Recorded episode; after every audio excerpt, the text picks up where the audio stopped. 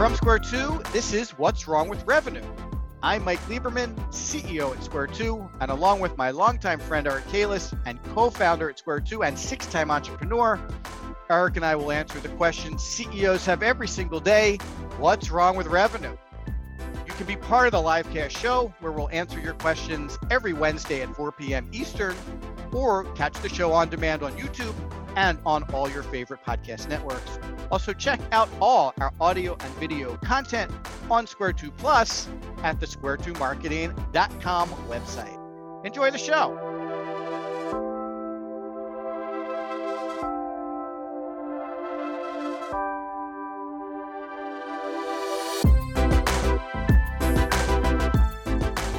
Hey, everybody. Welcome to episode 30 of What's Wrong with Revenue. I'm Mike Lieberman, the CEO and Chief Revenue Scientist here at Square 2. And I have a special guest on the show today, Kristen Stricker, who's our COO and Director of Client Services. Kristen, say hi to everybody. Hello. Eric is off today, and I was lucky to be able to snag Kristen. We're going to talk about what's wrong with revenue today. You don't have the right people in the right roles. And Kristen does a lot of hiring here at Square Two. She's responsible for a big part of the team, uh, making sure the right people are in the right seats. So I thought she'd be a really good guest to have on the show today. Before we get into it, let me do a little bit of housekeeping. You've heard the story before. If you're interested in the show, you can check it out on YouTube. It's posted at the Square Two Marketing channel. You can get all of the What's Wrong with Revenue shows on YouTube. Like it, subscribe to it check it out at the Square Two Marketing channel. You'll find it there. If you are interested in the show and other audio and video content, go over to square2marketing.com backslash square two plus, P-L-U-S, plus PLUS and take a look at our new streaming service where we post all of our audio and video content, including these shows. This show will be there tomorrow.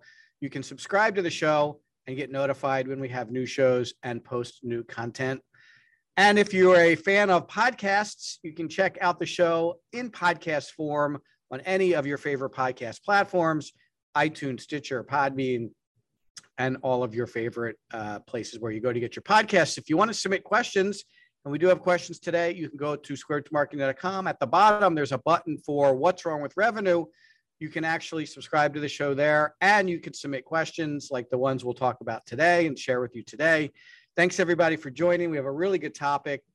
Sometimes people think what's wrong with revenue. They don't think about the right people in the right roles, but we find that it's a very big issue, especially when you're talking about marketing and sales execution. It has almost everything to do with putting the right people in the right seats.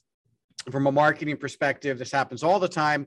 People are put into marketing because no one else wants to do it, no one else has the expertise if you think about how many pe- marketing people are also handling the admin for the company or the HR for the company, when we do public speaking and we ask everyone, well, how many people do you have in marketing? Lots of times the answer is half a person. I don't know if it's the left half or the right half or the top half or the bottom half, but sometimes they find ways to put half people in the marketing role. And that's not going to get it done. You just can't do that uh, in 2022. You need professional marketers you need technical marketers, you need strategic marketer, marketers to drive revenue. And you also need, uh, this happens in sales a lot also. So uh, when it comes to sales, almost every single sales organization has poor performers. They're in the bottom of the rankings. We ask the same question. You know, do you have 80% of your new sales coming for 20% of the reps? The answer is almost always yes. So you really ought to start considering the same question when it comes to salespeople you need professional sales guides. You need people who understand the new buyer behavior. You need people who are willing to work differently with prospects.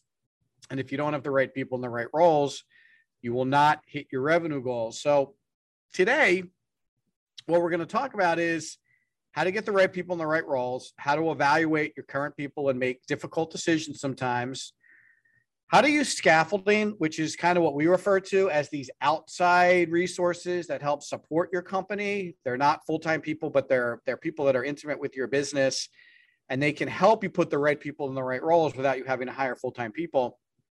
We'll talk a little bit about the in-house versus outside agency when you have a lack of expertise, how that might work for you. And we'll also talk a little bit about how people grow professionally so they can move into new roles. And of course, we'll answer questions and wrap up pretty close to top of the hour. So, Kristen, I babbled on for a while here. Um, what kind of insights can you provide for us around the right people in the right roles question? Oh, uh, right people in the right roles. Well, I guess uh, from a very, very high level, right, when it comes to marketing and sales for that matter, uh, both are just a integrated part of your business, right? So, uh, anytime you have a key component of running your business and growing your business, you should be really thinking thoughtfully about the people that are in those roles and running it. So, as Mike said, we oftentimes see maybe an admin assistant being put into the marketing role because just seemed like that would be a good place to, to put the person because they're a good cultural fit, but they have no context or history behind marketing. It's detrimental to your business. Um, number one. So uh, uh, make sure that you are uh, evaluating people for the right skill set and, and background. Um, and I know that we'll get to this, but it is going to be mix of, of cultural fit and having the right uh, set of skills uh, to be placed. And, and knowing, and even with marketing, there are a number of different roles and a number of very different skill sets that are needed to really run an effective marketing plan or program. Um, so being very um, thoughtful and strategic about, to your point, Mike, the scaffolding approach. Where are you going to start? What do you need full time? What's going to be uh, more fractional? Yeah, I really like your comment about the different skills required to be successful from a revenue producing marketing perspective. So maybe we could talk about that in a minute because maybe you could even outline what some of those um, different skill sets look like.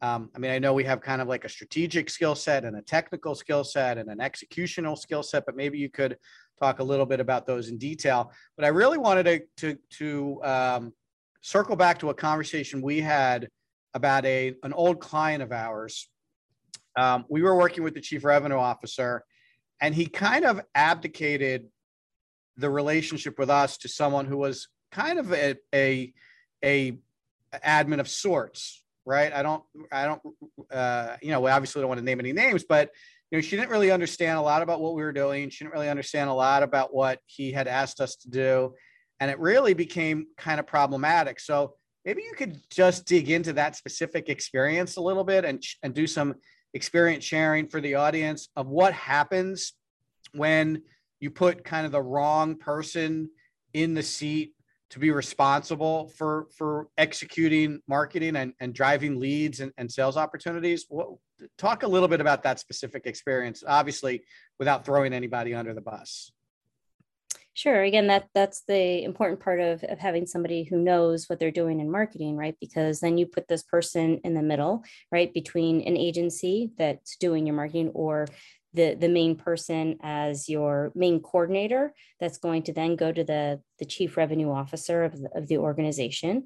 And while the chief revenue officer is going to probably have context of marketing and sales as well as context around the vision of the company and, and the overall goals and objectives of what they're trying to do for the company the person then in that role needs to understand that and what's what's being accomplished and needs to understand how marketing can be an integral part and the different ways that marketing can play into that in order to have an effective relationship. Because when they don't understand that when somebody doesn't understand that and you're trying to work with people on the marketing side it then becomes just a go-between of uh, a very tactical conversation.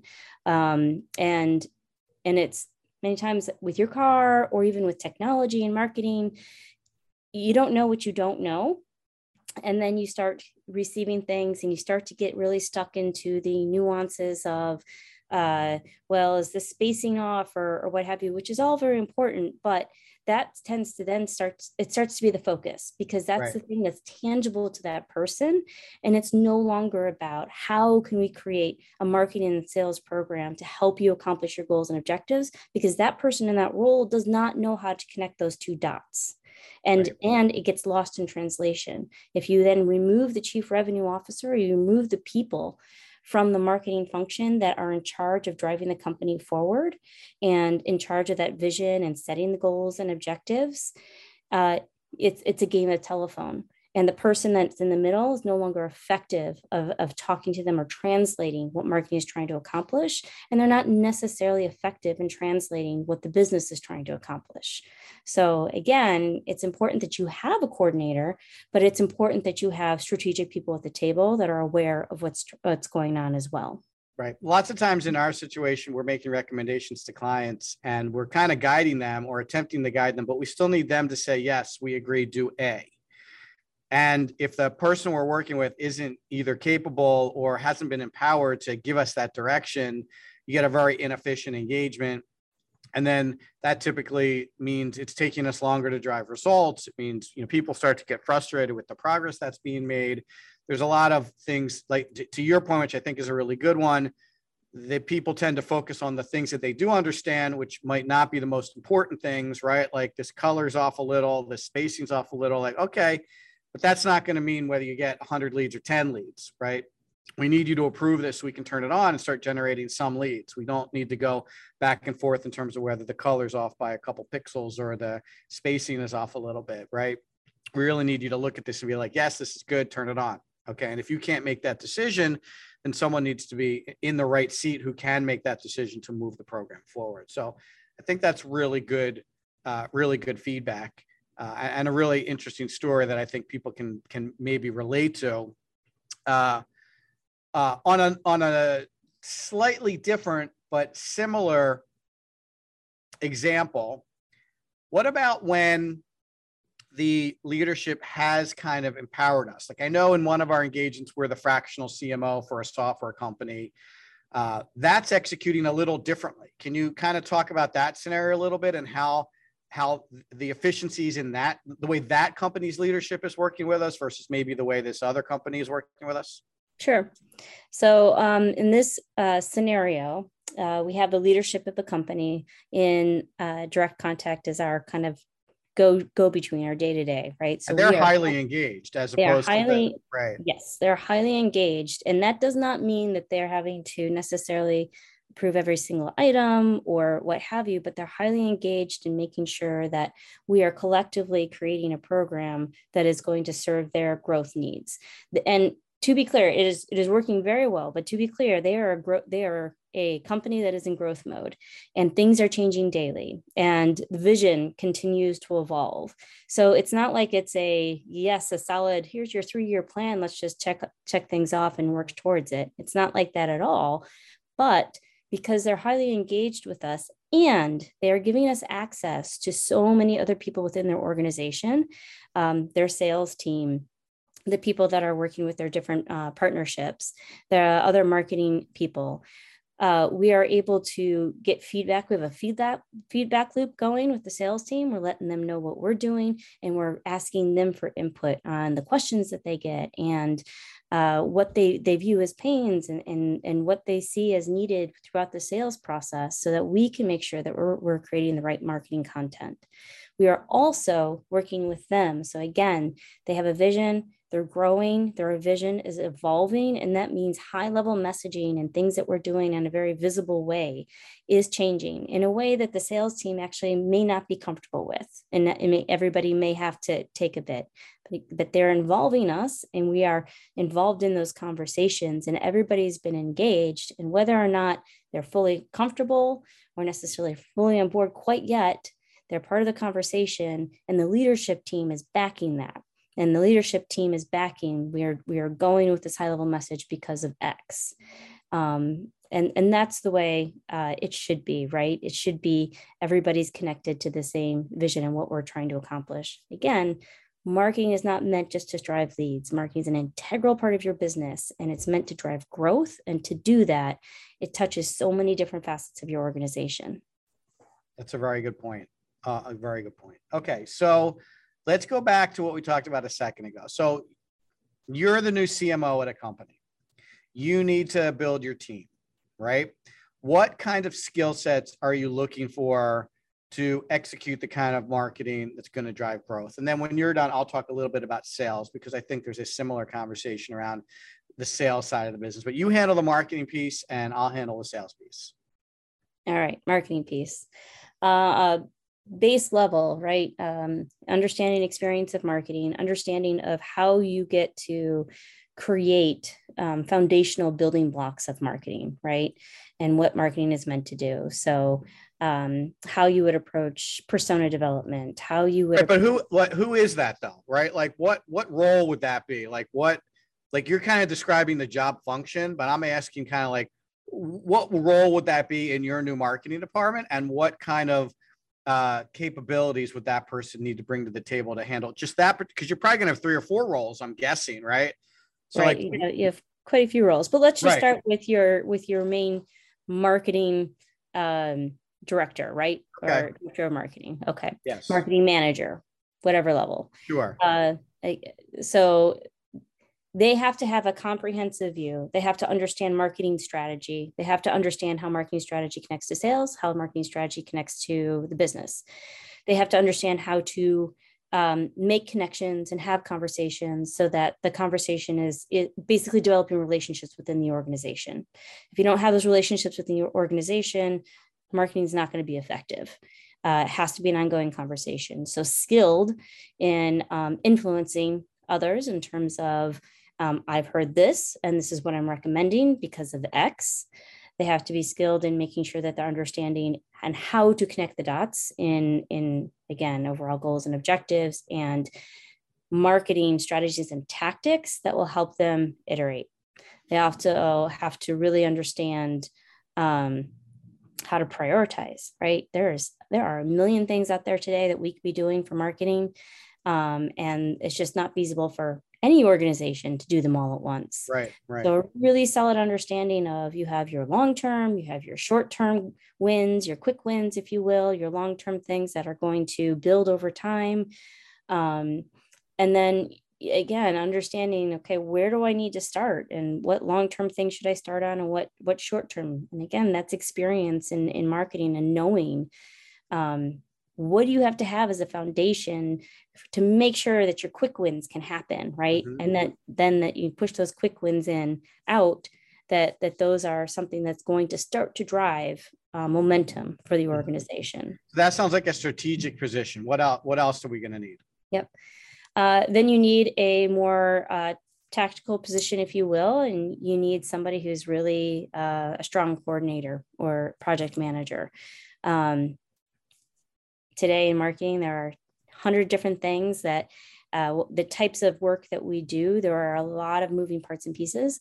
And if you don't have somebody who is highly organized and knows how to keep a variety of different team members on the same page, uh, things are going to get messy. Things are not going to get done at the quality level that you want them to get done, and they're not going to get done on the timelines that you were hoping they were going to get done.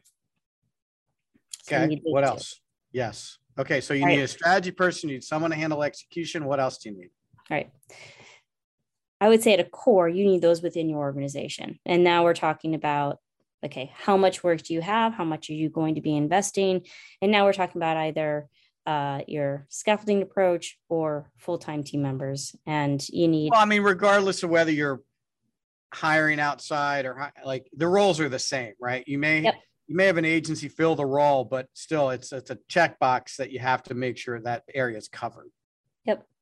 You need a you need a strong writer, right? So somebody who's going to um, ideally know how to develop strong brand messaging um, and know how to create a campaign direction and know how to filter that messaging down into all of the tactical elements. And that who is then a strong, concise writer um, if you're business to business, knows how to write in a B2B style, um, and who gets your business. Uh, you're going to then need somebody who's um, analytical.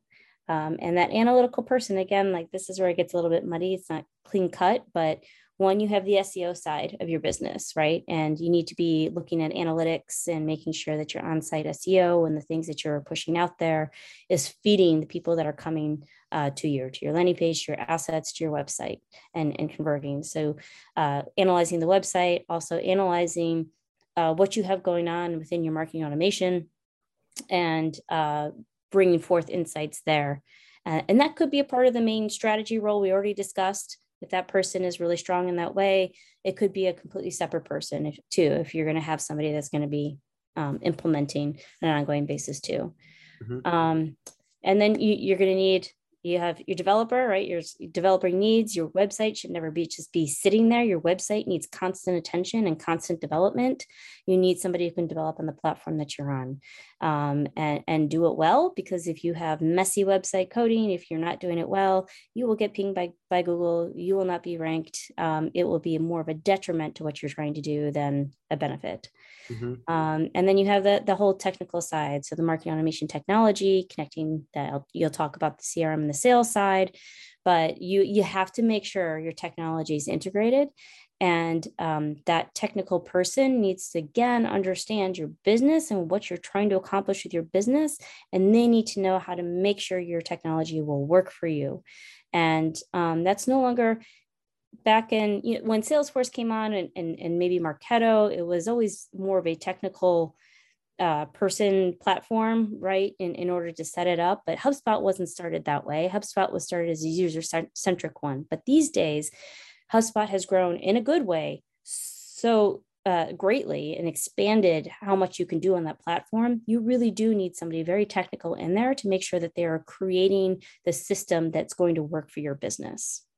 Yeah, that's good advice. And you could potentially have a we we sometimes refer to them as marketing operations person that understands the technology, you know, can, can help out with the analytics. They understand the data.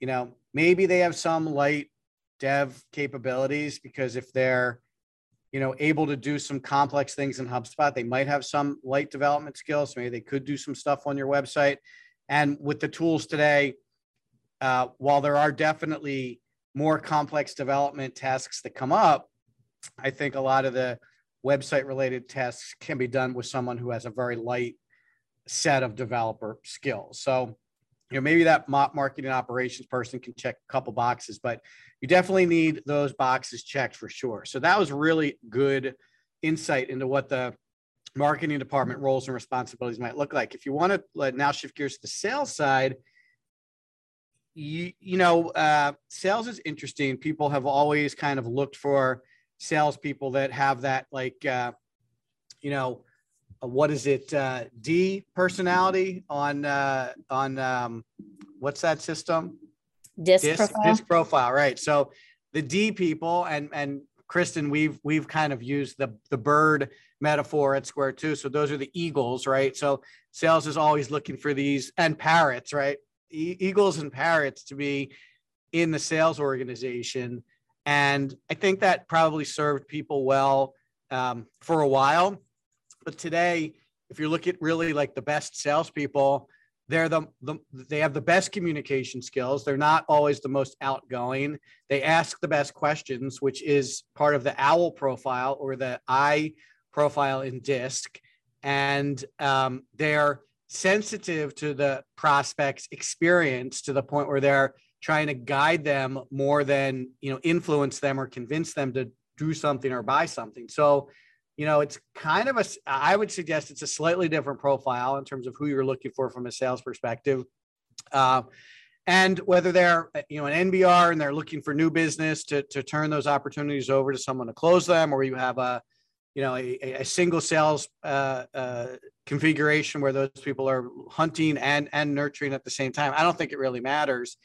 I think generally what you want to consider are people who are good at asking questions and are really good listeners and understand your sales process. They understand the experience you are trying to create for the prospects when sales picks them up and can very effectively execute that um, that process. Now, you know, to follow on on some of the things that Kristen said, that means they have to have a little bit of a technical acumen because there's going to be technology involved. They have to be able to interact with the CRM. Uh, they have to be able to use the tools in the CRM to, to help them execute in an efficient way so they can handle more opportunities than maybe they typically had in the past.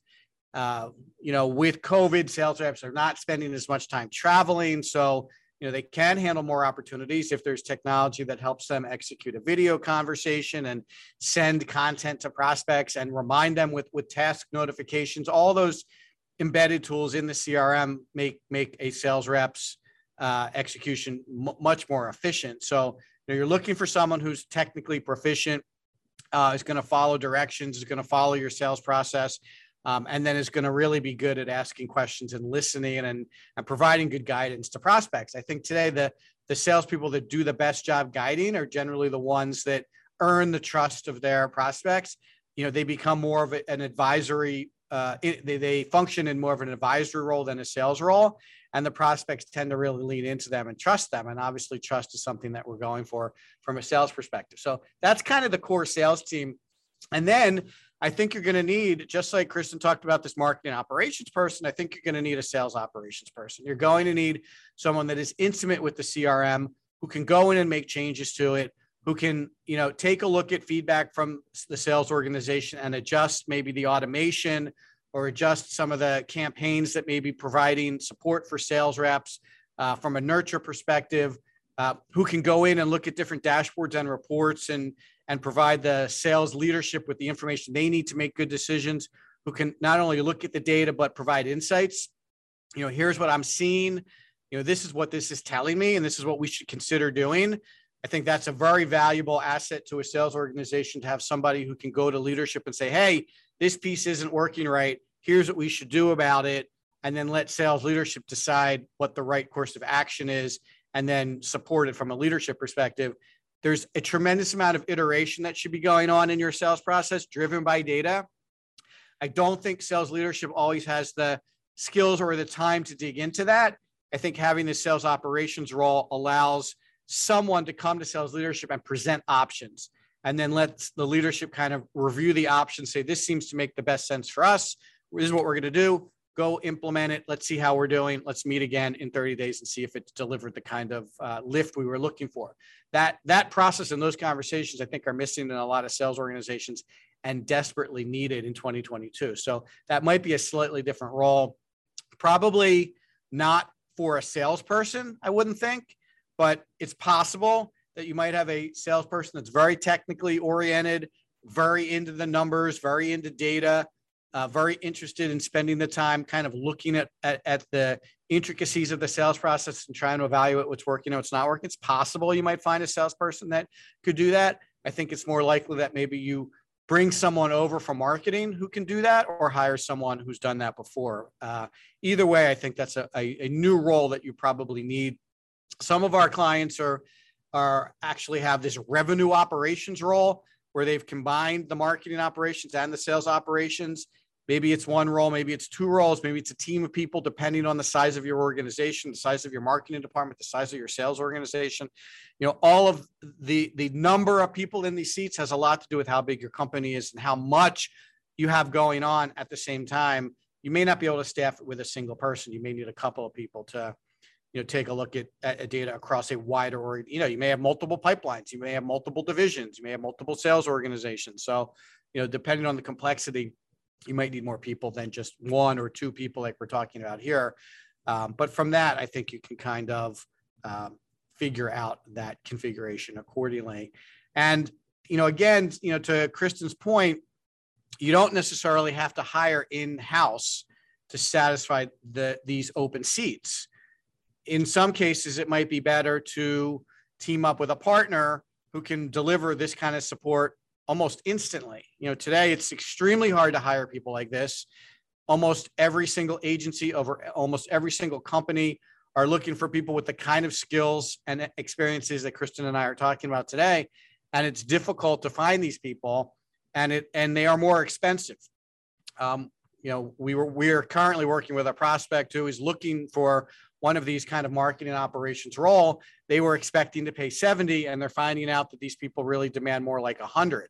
So that's simply supply and demand. These people can really write their own tickets. They can go to any agency, they can go to any in-house job and, and, get, and get roles like this. So obviously the compensation is going to be higher to pull these people out of existing jobs or to recruit them just to come and work for you. So um, that's how important these jobs are that, that these individuals with these skills are so widely sought after and people are really really willing to overpay them um, in some cases they're getting raises of 30 or 40 thousand dollars a year to move from one position to the other because it is so hard to find people like this so you know if you are going down this path of trying to hire and you're having challenges there are ways to get this skill set and expertise into your company by partnering up with with you know uh, a firm or company or an agency similar to Square Two. There's lots of good options out there, um, but uh, you know you might be something you weren't thinking about that you might want to consider. Kristen, anything you want to add? No, I mean, just to tie it together too. I mean, just with that person, and again, making sure the technology works for you and what you were saying about the sales team. Sales team, yeah, may, typically is not going to be the necessarily the analytical people, but there's a mix of process driven, right, to make sure that they're they're following a process um, and and charisma in, in terms of me being able to develop relationships and offer strategic insights but you have to have that objective view of the data and the technology to say okay look guys this is working and this is not and this is how we need to change the process because so it's then a combination of people changing the way that they're going through the sales process as well as then again making sure the technology is working for you and changing as you go so it should be a constant thing of, of evolution and tweaks yeah, agreed. Okay, let's answer a couple questions because we have some good ones here. So, this is from Don in California. How do I assess if I have the right people on my marketing team? What should what should I be expecting from them? So, you have a lot of marketing people that work for you. How do you go about assessing them to make sure they have the right marketing related skills to do some of the things we've been talking about? Um, Okay, so again, the types of questions or the types of conversations that you're having with them, right? So the conversations you should be having on a regular rhythm should be productive in that you're constantly connecting on what's going on with the business and what marketing is doing and their ability to connect what they're doing to the goals and objectives of the business. Uh, their ability to say, we are doing this because it is going to drive this. So that, that that's kind of high level number one. Are, are they are they making the right decisions? Are they st- strategic? Do they know how to do the right things to get your business to where you want to be? Um, number two, uh, again, it, is it organized away, in a way that it is very clear and concise? That you have agreement, almost like an, an SLA, right? Agreement between everybody on what is success, what what defines success. 30 days, 60 days, 90 days. The timelines might be different based on your organization and how fast you're evolving or growing or, or what have you. But you should always have agreement there on, on what you're trying to accomplish. And then are, are, are things are things producing, right? So uh, how, what is the level of, uh, of work, the quality of work that's being then put out? Is it a line? Is it your voice? Is it your business's voice? Is it being executed um, flawlessly? Is it being executed in a way that really accurately represents your business in a way that is connecting with your pro- your target prospects? Um, so anybody you have and is a core function in your marketing team should be able to connect with you in, in those ways and be able to I guide that work. That's good that's good direction and i know you have a lot of practical experience with marketing people and getting them to perform. I think the only only other thing i would add to that uh, don is i think it is uh, if you can find somebody who is able to look at the data and quickly uncover insights and use those insights to drive recommendations you have a really good asset on your team. I think that is a a difficult skill set to nurture and it's a difficult skill set to find. There's a lot of people that have opinions about what they should be doing. There's a lot of people who you know want to run the same playbook at company b that they ran at company a. There's a lot of people who you know uh, you know know how to execute an email marketing campaign or, or, or know what pages on a website ought to be there. Um, but there are very few people who can look at that website and say hey these pages are not performing and here's why and here's what I want to do about it. So if you can find people like that, and and we try to do we try to uncover some of that when we interview here at Square Two by giving people like a project and talking about very specific situations and seeing how they respond to those those use cases. Uh, if you can find people that are capable of that, I would snatch them up immediately because those are, like I said, you, they're really more learned experiences than taught you have to have a lot of experience looking at data and looking at program performance to start to know what to look for and and be able to interpret it and then turn that insight into recommendations. That I think is huge. So that is certainly one of the things I would be looking for if I was putting a marketing team together today. And honestly, regardless of what role they're in, and like Kristen outlined a lot of the different roles, I think if I could get that skill set in as many people as possible, regardless of role, you're going to do a lot better from a, a performance perspective. So that's what I'd be looking for. All right, Kristen, this is from Mark in New York City, and uh, we can talk a little bit about this together. What is the balance between cultural fit and capabilities fit? Which is more important? What do you do if there's not a fit on either side? So let me just lean into the cultural piece because that's pretty important to us. Um, I don't know how important it is to a lot of companies. So I think from my perspective, these are both equally important. We typically refer to them as attitude and aptitude here at Square Two. And we, we generally try to review people's performance on both matrices, on, on both, what is it? Matrix, matrices, whatever, right? Both, both lines, we're trying to evaluate people's performance from attitude and aptitude perspective. The attitude is all about culture. Like, are they a good cultural fit? Do you have core values? Do you have cultural imperatives? Can you literally look at those things and say this person is behaving in a way that isn't aligned with the way we we want people to behave at the company? It should be pretty black and white. You know, uh, at, at Square Two, you know, uh, every client is a raving fan is one of our core values. If we have people who are not leaning into taking care of the clients, no matter what that means, then they're not necessarily a cultural fit. It, you know, we have um, uh, no fluff is one of our core values. If people are skittish to provide feedback in a direct way uh, or uncomfortable when people give them feedback in a direct way, they're not going to be a great cultural fit. And I think that's equally important if you want them to be successful. Uh, on the capability side, it's the same thing. They have to be able to do their job. And I think both of these are equally important. I do think that if you have someone who's a cultural fit, and they're a little weak on the capability side, there's an opportunity to train them up, you know, if you think that's worth it. Generally, in my experience, though, if they're not a cultural fit, you can't train them. They're either going to be a cultural fit or they're not. And if you made a mistake and hired someone who's not a cultural fit, you're probably better off letting them go and looking for someone that is a cultural fit to try to turn someone around in terms of the way they behave and the way they talk and the way they act. Anything you want to add to that, Kristen? Yeah, just to back that, um, you know, there have been times where we've had highly intelligent people that are very skilled, very smart, but have been a horrible cultural fit. I will say those are some of the most dangerous people for an organization. They can be a cultural cancer. They can cause a lot more disruption than you may ever think uh, with, the, with the people within your organization. And, and those are probably the ones you, you need to move fast on. Yeah, that's a really good point. I remember we had someone at Square Two who was very smart and very good at what they did, but their MO was to start fires so they could put them out.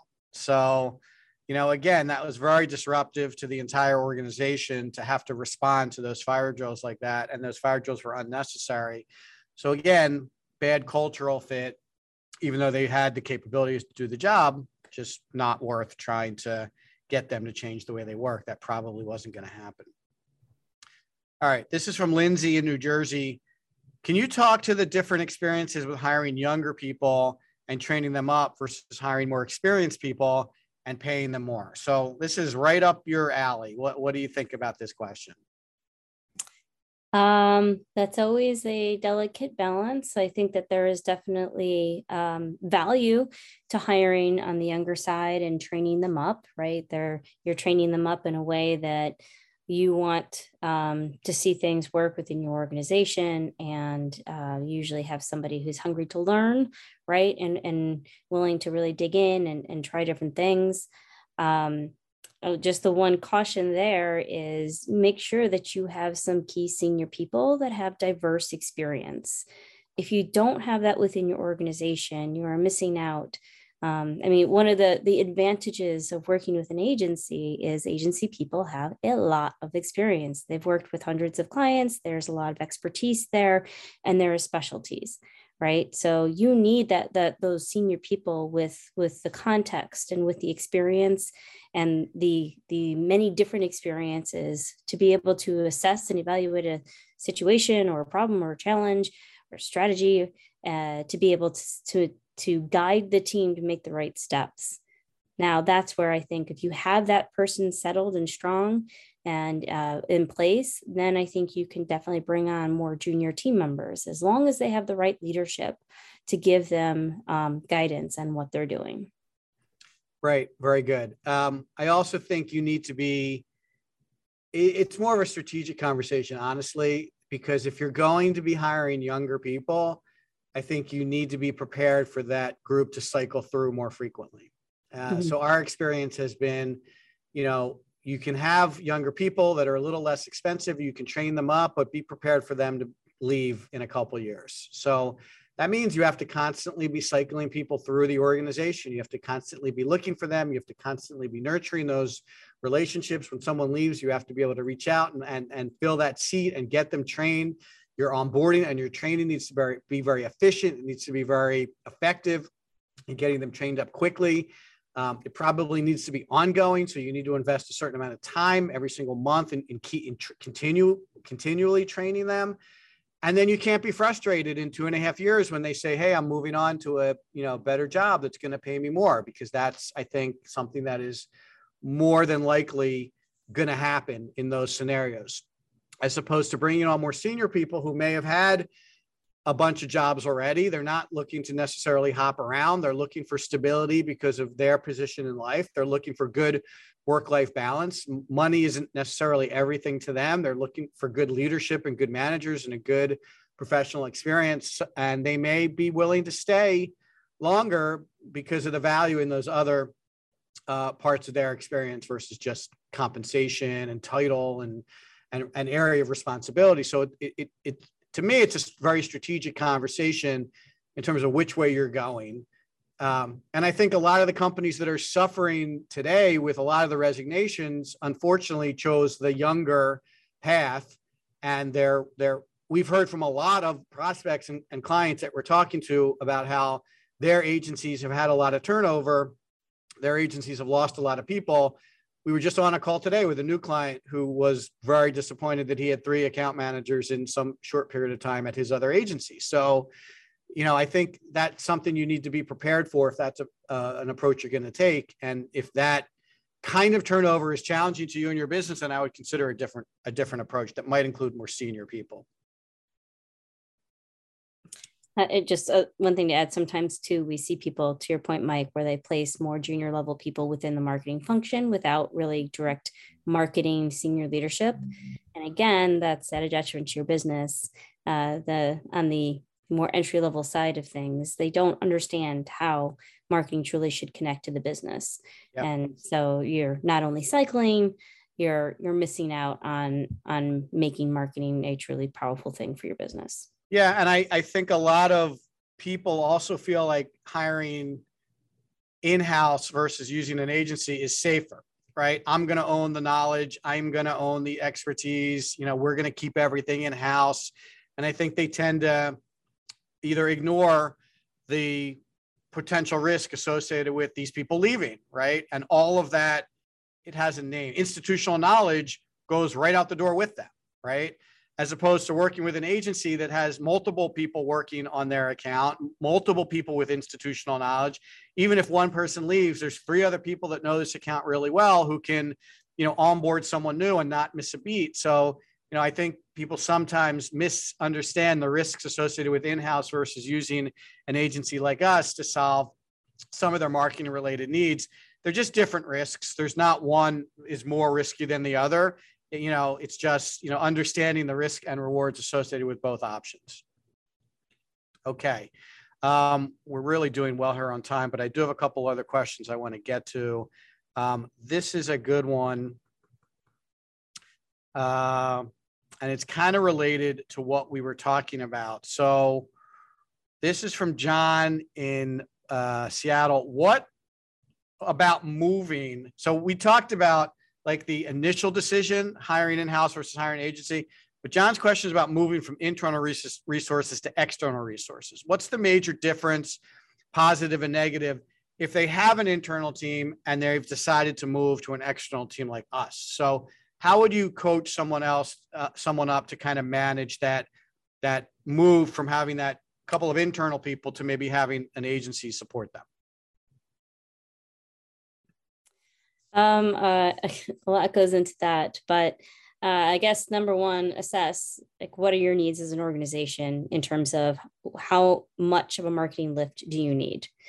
Um, how effective has your marketing been to date? Um, and do you feel that again you have a team that has the mix of the right cultural um, cultural value set as cultural fit as well as then um, areas of expertise and do you have the right leadership on your in your organization to guide that team effectively uh, if not, um, then you could have a combination of a couple things, right? If not, you might want to move away from some in-house people. You might want to. You, you do need to have a couple core people within marketing, right? Whether you're working with an agency or not.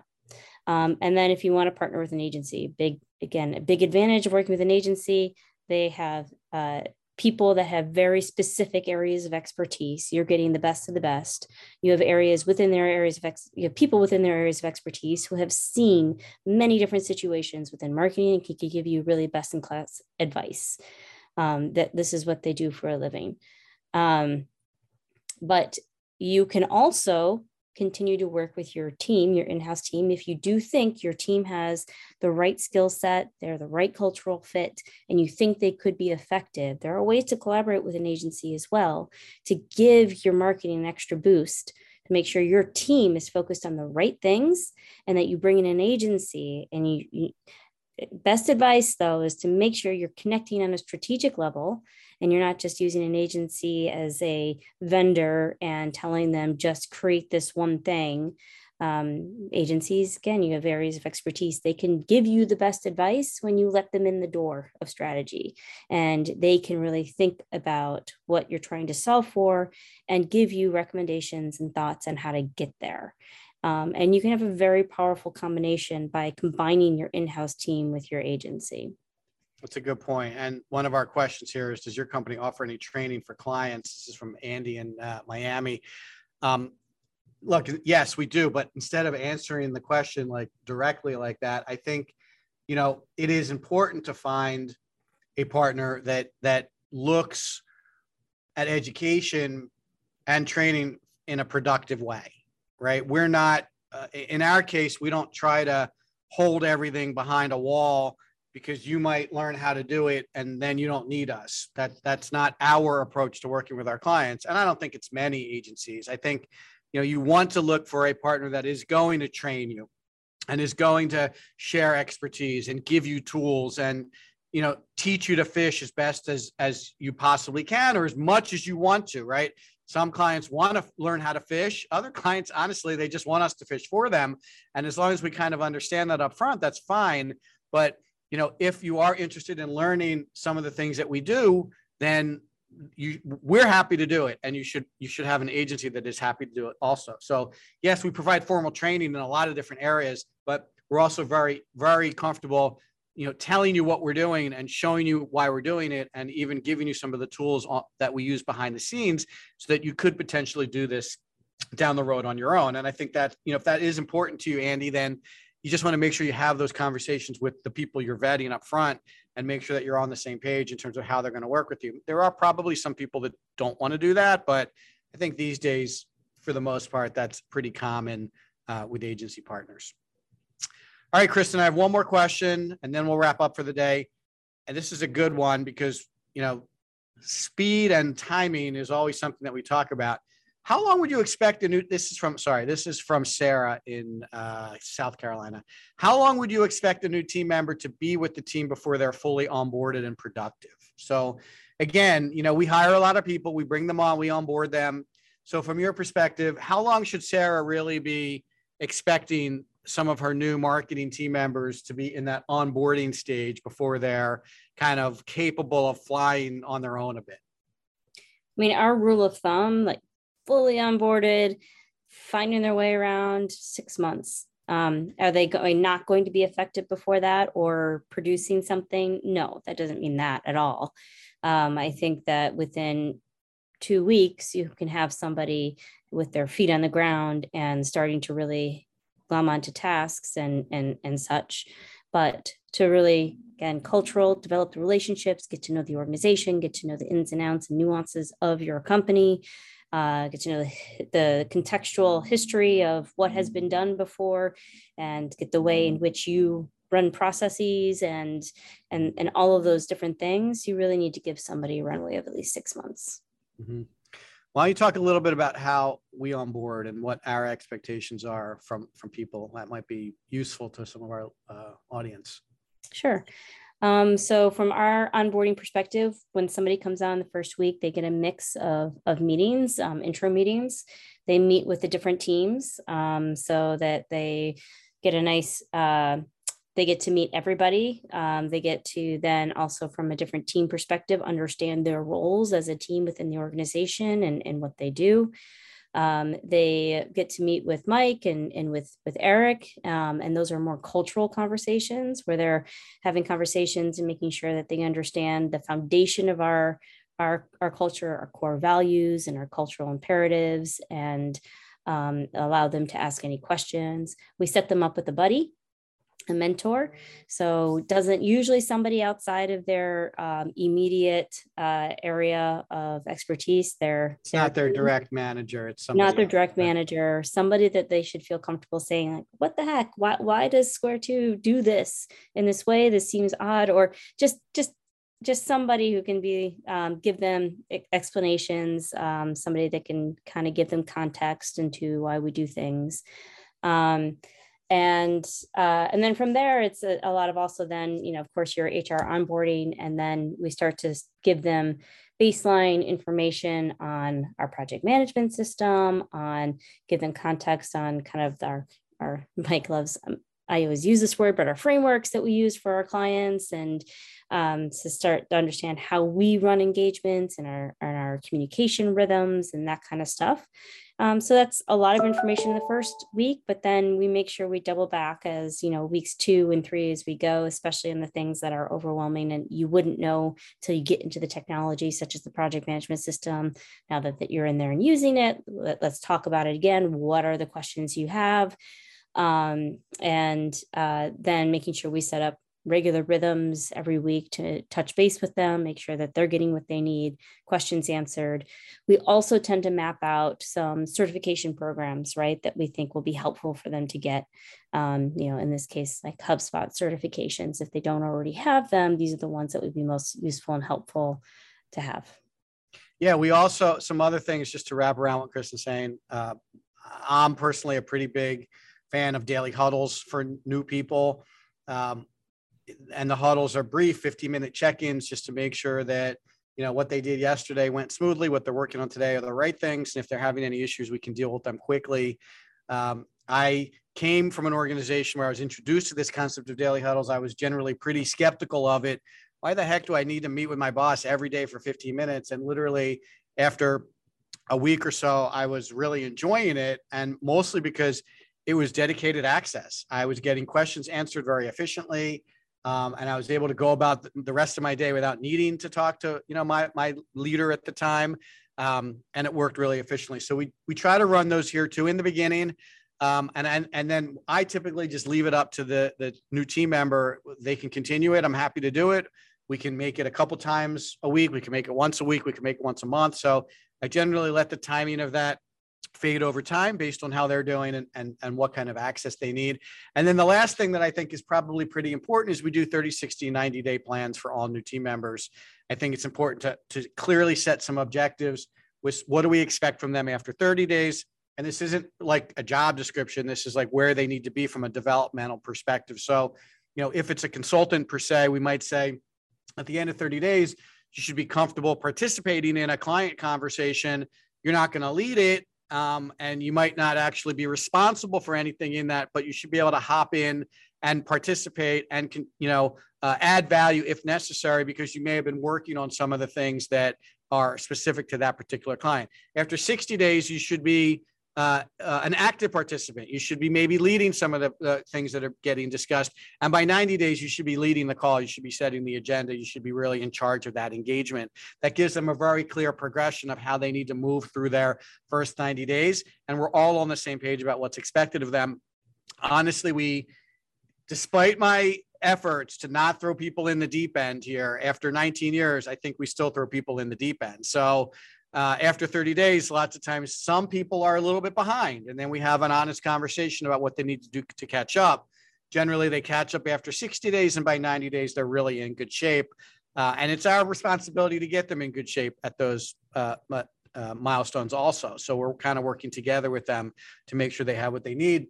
I can really only, Kristen, maybe you remember differently, but I think that in the entire time I've been doing this, I've only had one person not get out of the 90 day period. And honestly, that was a mistake from a cultural perspective. She was a creative director that I don't know what we were thinking, but anyway, uh, it was not going to work and we had to let her go after 90 days. But I don't think I can recall a single person that didn't get through their 30, 60, 90 days with us, certainly in the past, you know, time you've been here. Can you? Um, maybe just one, but not, it's not, not a frequent All right, one. Well, one's not bad for sure. Awesome. Okay, great. Kristen, thank you so much. I really pre- appreciate you stepping in and helping out. Um, let me just remind everybody uh, episode 31 next week is going to be What's Wrong with Revenue. You're making small changes when you should probably blow up your sales and marketing efforts. So we see that a lot. Also, companies are afraid to blow things up, they're afraid to make big, bold moves. So we'll talk about that next week. If you're interested in the show, go check it out on YouTube at the Square Two Marketing channel. Subscribe, like us. Uh, all of our episodes are posted on our channel there. If you want to check out the show and our other audio and video content, you can go to square2marketing.com backslash square two plus, where we have a totally free streaming service. And we are posting new uh, video and audio content to that platform on a weekly basis. Uh, you can subscribe to Square Two Plus and get notified every time something new comes out. Um, if you want to submit questions like uh, some of the people today, you can go to the What's Wrong with Revenue uh, link at the bottom of the Square Two Marketing Plus, and you can uh, square2marketing.com website, and you can submit questions, and we will handle them on the show like we do every week. And if you're into podcasts, check us out on all the all your favorite podcast platforms. Like us, subscribe, comment. Really into feedback from the audience who is listening to this. And thank you so much for joining us, Kristen. Thanks again for helping us answer the question, what's wrong with revenue? And we'll see all you guys next week. Thanks again. Thanks.